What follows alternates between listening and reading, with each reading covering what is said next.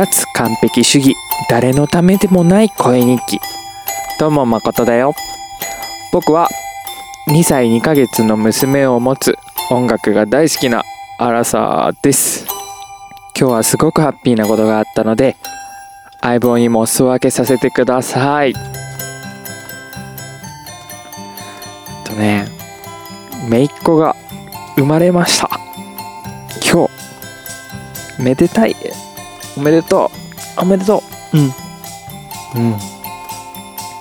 妻のお姉さんの第2子なんだけど。僕の娘からするとえっ、ー、と2人目のいとこになるんだよね。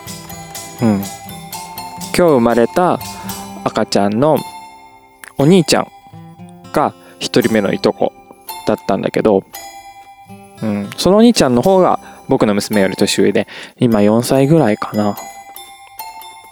その甥っ子に妹が今日生まれてまだ写真を見ただけだけどねすごい嬉しい気持ちです、うん、僕昔からね子供のことは好きだったんだけど自分に子供ができてからの方がよりこういうニュースがを幸せに感じるようになったな。うん。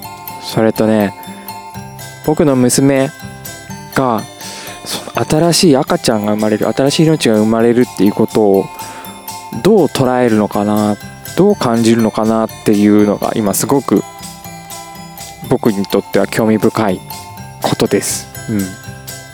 なんか感覚的に理解してるのかなしてないのかな新しく人が増える。新しく家族、まあ親戚が増える。一緒には住んでないけどね。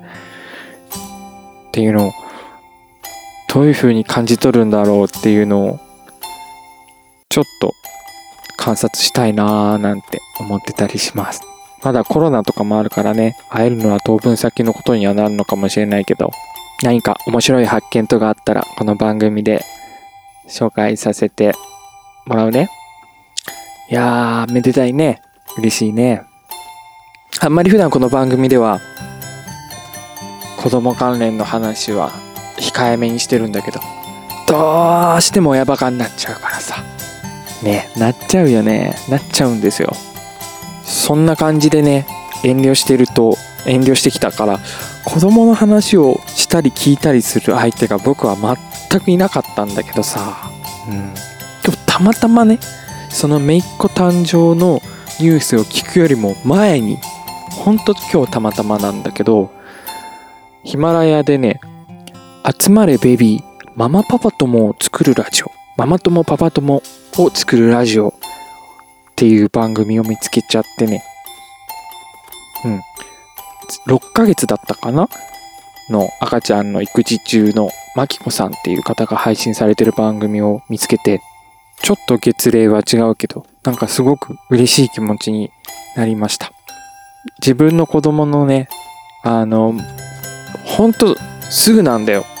6ヶ月の子の親からしたら2歳ってすごい大きい子に見えると思うんだけど2歳の親からすると6ヶ月の子ってすぐちょっと前の話だからさ、うん、あの何人もお子さんいる人とかはわかるかもしれないけどあうちの子もそうだったなとかあとお母さん目線だからさあそういう風にな悩みがあったんだそういうこと考えてたんだみたいなこととかがねなかなか本とかさこうブログとかだとわからない感じが声で聞ける毎日配信されてるのってすごく嬉しいなぁと思って、うん。これからちょこちょこ聞いていこうかなって思いました。ぜひあの、このエピソードを聞いてくれた、ね、ママさん、パパさんも、よかったらチェックしてみてください。